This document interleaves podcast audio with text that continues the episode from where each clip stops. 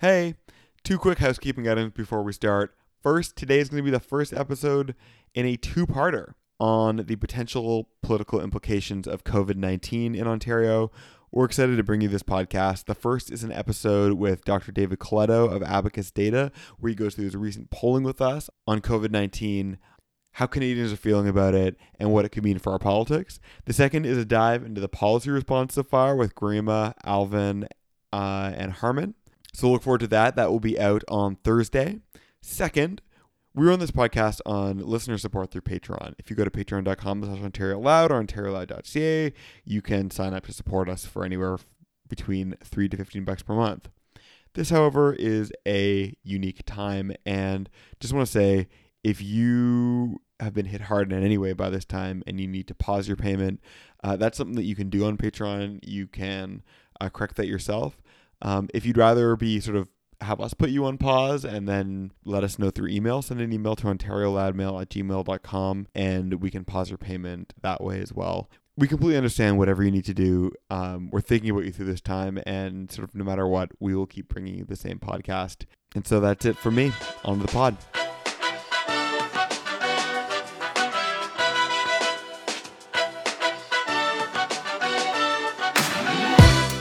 Welcome to Ontario Loud, the podcast about politics, public policy, and current affairs, hosted by recovering political and policy staff right here in Ontario. I'm Chris Martin. I'm Alvin Tedjo. Yes, you heard that right. Alvin Tedjo is back. For newer listeners of the pod, Alvin was a founding co host of Ontario Loud when we started. Took a break to run for leader of the Ontario Liberal Party, and now is back. So I so good to have you back, man. Yeah, I'm really excited to be back. It was a it was a fun experience for the last uh, uh, almost year, um, but uh, definitely had a lot of great experiences, especially coming out of this podcast. Uh, I recruited a number of uh, delegates and volunteers because they had been listeners of the pod. So if you're listening and uh, you were part of our team, thank you so much. But it was great because you know this gave us an opportunity to talk about some really important issues uh, and to raise it within the party. And so I'm really happy and really proud of what we were able to do. But really happy to be back on the pod now. Absolutely. And uh, we'll be getting into some of the dynamics of that race uh, later on. But yeah, I just want to say uh, we are all excited to have you. We have a really full team now, and uh, yeah, really excited for the for the months ahead. Today, we will be talking about some pretty seismic changes in Ontario's political landscape. We had originally planned to bring you a podcast examining the matchup between newly minted Liberal leader Stephen Del Duca and Premier Doug Ford. But then this little global pandemic happened, and we started seeing something interesting. Namely, Doug Ford started getting decent reviews on his performance, something that has been notably absent from most public polling since he was elected. So, for context, last spring, Doug Ford's conservatives sat at 22%, according to Mainstreet Research, well behind the then leaderless Liberals. A Mainstreet poll out last week had tied him with the Del Duca Liberals at 33% and actually slightly ahead amongst decided voters. Another EKOS poll gave Doug Ford 64% on his approval, specifically related to his job covering dealing with COVID, comparable with Justin Trudeau's reviews in the same poll. So, to help us understand, explain this relationship and how Ontarians are feeling in this moment, I'm so excited to welcome back to Ontario Loud CEO of Abacus Data and Ontario Loud preferred pollster David Coletto. David, welcome back. Thanks for having me. Excited to be back. How are you doing? Holding up? Oh, you know, I think like like most people, um, a little bored, a little uncertain, a little worried, but healthy and and grateful for that. So upsides and downsides right now. Absolutely. So, David, I want to get r- uh, right into it. It seems like this moment that we're in could be the beginnings of a shift in our politics in Ontario and probably nationally and globally as well. I saved the best for last in my intro because this week you came out with a poll that examined Canadian attitudes about COVID 19. And I'm wondering if you can give us a sense for how you've measured the mood of the electorate at the moment. Yeah, I think it's, I mean, the first thing is it's so fast moving it's it's almost hard to get a grip of what's going on you know in, in even two weeks we saw the percentage of canadians who felt that they, they or someone they knew were likely to get this virus you know went up by 27 points in two weeks. So that's just an indicator of how fast people's uh, views and impressions are shifting. But if I had to sum it up, I think, you know, most Canadians are feeling quite worried. There's a lot of uncertainty, and most are still bracing for the worst, right? When we ask the question, do you think the worst is coming or has it, has it already happened? We've got, you know, two thirds saying that the worst is still to come. So that's a, an indicator that, that the public is, is still watching this. They, they, they're unsure of where this is going but the level of anxiety whether it's health anxieties around, you know, is our system going to be able to handle the, the wave that we kind of feel is going to be coming because we're seeing it happen in other countries around the world, whether it's the financial anxiety of seeing a million Canadians, a lot of those in Ontario uh, applying for EI, and the long term implications. You asked, you know, what does this mean, politics and government?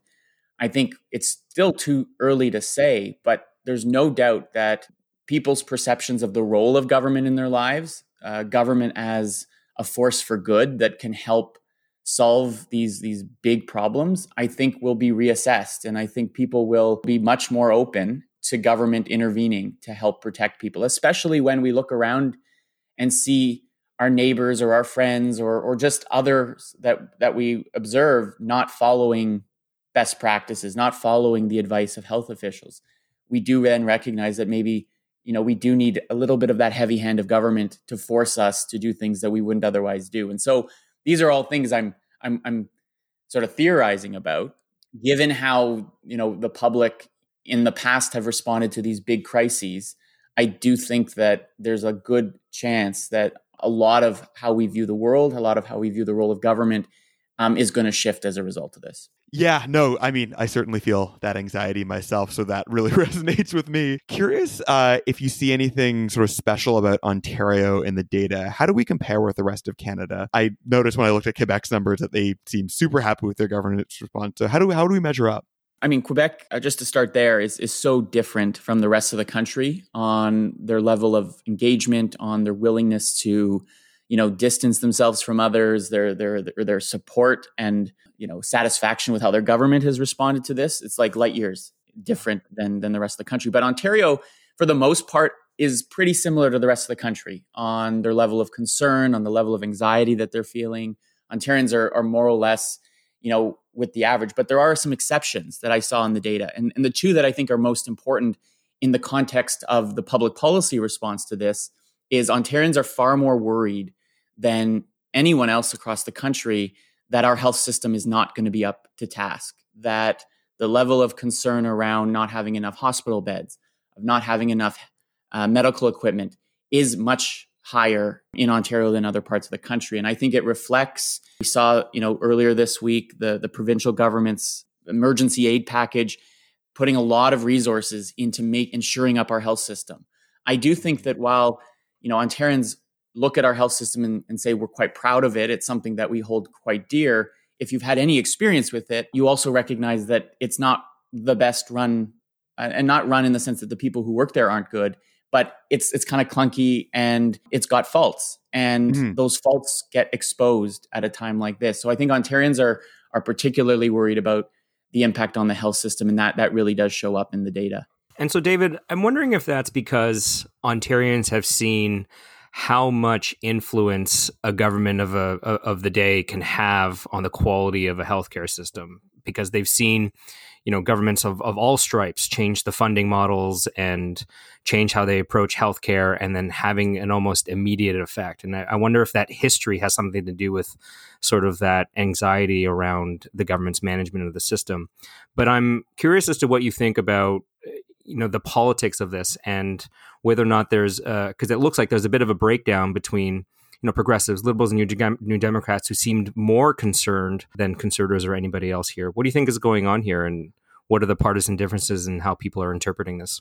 Yeah, I think there. I mean, if you compare Canada or Ontario to the United States, the partisanship as a driver is not as great. Uh, we put out some numbers that showed yes, liberals and New Democrat partisans are more concerned or or are less likely to be not worried than conservatives, but the but the differences aren't that that great. Um, I think it's probably more to do with that men are less worried than women, and men are typically more conservative oriented than women are. I think that's gender to me, of all the research I've done over the last few weeks on this, is the most striking uh, factor in in I think explaining people's perspectives. But the partisanship of it is really interesting, right? It wasn't long ago when I look at national politics or even Ontario politics where it was clear we were headed into a much more polarized environment where if you were at all uh, conservative oriented and you looked at what the federal government was doing, you disliked absolutely everything.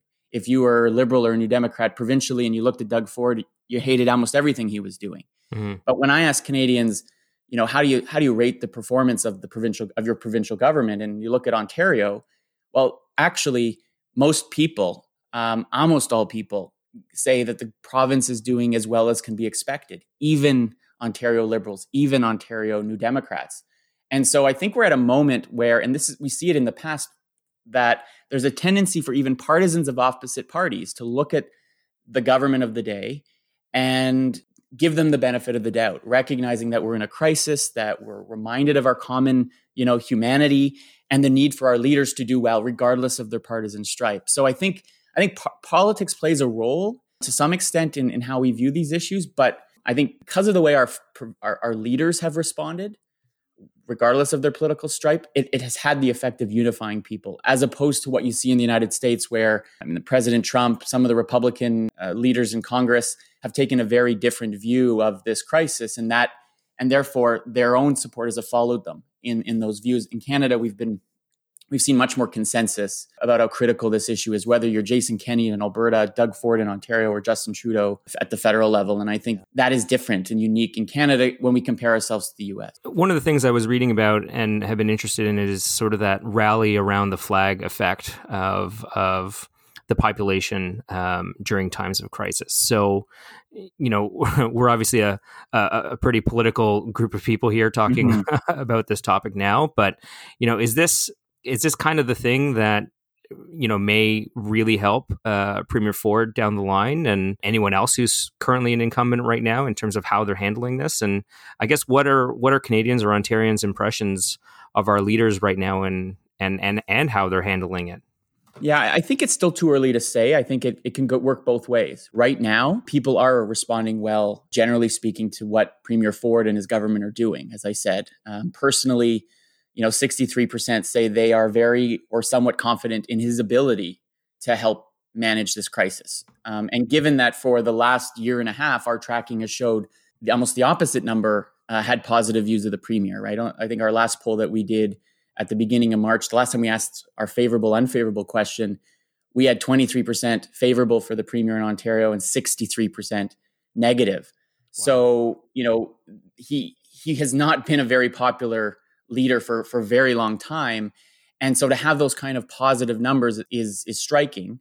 On the flip side when you compare premier ford to say the prime minister or premier legault in quebec or even premier kenney in our polling he has the lowest level of confidence. So in isolation he's doing very well relative to how he's done in the past. Comparatively speaking i do think that you know how bad the premier's reputation was is still pulling his his numbers down. It doesn't mean right. he can't right. take use this as an opportunity to reset how people feel about him. I think the challenge that the premier and his government has faced is that a lot of Ontarians who either didn't vote for him or many of them who did felt that their motivations were wrong, right? That a lot of the policy choices they were making were driven by petty, kind of ideologically rigid, almost mean spirited decisions and what you've seen from the government so far, I think, is almost the opposite, where they've opened the cash register in a way. They've they've been very empathetic, and he's made some mistakes here and there, but everybody has. And so I do think people are at least open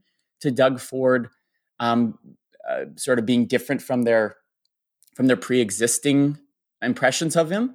But the long-term impact is we still don't know how well this is going to turn out. And I do think there's as much risk for anyone leading through a crisis that if things spiral out of control and people can blame him for these decisions, uh, for his short sightedness in preparing our system, that it's hard to, to, to sort of pivot away from that when for the last two and a half years you've been saying, we've got to find efficiencies, we've got to watch our, our spending, and then a crisis comes and you open up you know the the provincial treasury how do you go back and say we've got to get back to it when people are going to be wanting um, more reassurance that that system's going to be there in the future? So i'm not sure um, but i do think that deep down people are not convinced that, that doug ford's in it for them and this is his moment to prove otherwise. We'll see if, if if it does change people's minds. When i looked in your data at what canadians were sort of overwhelmingly concerned about it seemed like stuff that would like really benefit a government. So like you know availability of medical beds, equipment outperformed sort of less tangible lifestyle concerns. So I'm curious what you think, what messages you think will resonate to this particular electorate, both from a government perspective and also maybe from the perspective of an opposition party trying to stay relevant in a incumbency fueled environment. Well, I think the first is people want leaders to be in control, right? To be well aware, to be informed, to have as much information as they have possible. So, you know, that sense of consistent communications, being accessible, being open, being transparent, I think is really important. And I think our leaders have done a really good job at that, being available, you know, uh, on a regular basis to talk to people and and to hear what's going on. On the flip side, I think it's it's also about recognizing and being honest with people that that you know this is fast moving um, that a lot of the choices that governments are making are unprecedented and that there's going to be some some mistakes made. And i think that is is really important given the pressure that that everybody's under uh, regardless of their political persuasion. In my mind there's like the, the short term which is focus on flattening the curve making sure our health system is prepared dealing with financial anxiety that people are facing and demonstrating that government's moving as absolute fast as it can to do that. The long term is much harder in that how do you start rebuilding our economy? How do you start, you know, getting people back to work who have been displaced over the last few weeks? Um, that's much harder to do. And so I think I think I think you know the Ford government, frankly, has done I think a good job, my view, and I think it, ref- it, it reflects itself in the polling. They just need to keep doing what they're doing and and be prepared. I think from an opposition perspective, um, much harder because you know you got to take politics out of it. And and so i think there's a role to be constructive. There's a role to identify gaps that maybe the government hasn't seen and focus often on on interests and people who don't have influence in the current system and speak for them and making sure you know for example um, uh, we put out some some numbers earlier this week about renters um, and the crisis and the anxiety that many of them are facing being not able to pay their rent can opposition parties play a role in in being a voice for those those people so i think that is what i think what opposition parties can do and and put politics aside right now because i do think it would hurt um, people there, there will come a point in the not too distant future where we will assess how well our leaders did this is not the moment to do that well, David, thank you so much for uh, coming on the pod and sharing uh, some of your results with us. Uh, I know our listeners are really going to appreciate it. My pleasure. And uh, thanks for having me, guys. And that's it for today. Thank you so much for listening. Want to thank Dr. David Coletto for joining us on Ontario Loud yet again. I think at this point uh, he's tied with Kate Graham for being our most frequent flyer. So congratulations, but also thank you so much, Dave, for being on our podcast and sharing these super important and interesting results with us. Check the podcast back on Thursday. We will have more out from our regular panel. This time with Alvin Tedjo, Green Metallic Report on Harman Monday, we will be coming back to the topic how this pandemic and also the introduction of new Liberal leader Stephen Del Duca will impact Ontario's political landscape. If you have any thoughts on what you're hearing or any opinions on this, drop us a line at OntarioLoudMail at gmail.com, on Twitter at, at OntarioLoud. Ontario Loud is recorded on the traditional territories of the Mississaugas of the Credit and many nations. We honor and respect the treaties that are still alive today and support Indigenous people in their struggle to make Canada a less colonial, less racist place. Yes, it is still important even in this, even in this time that is trying us all. We will see you on Thursday, part two.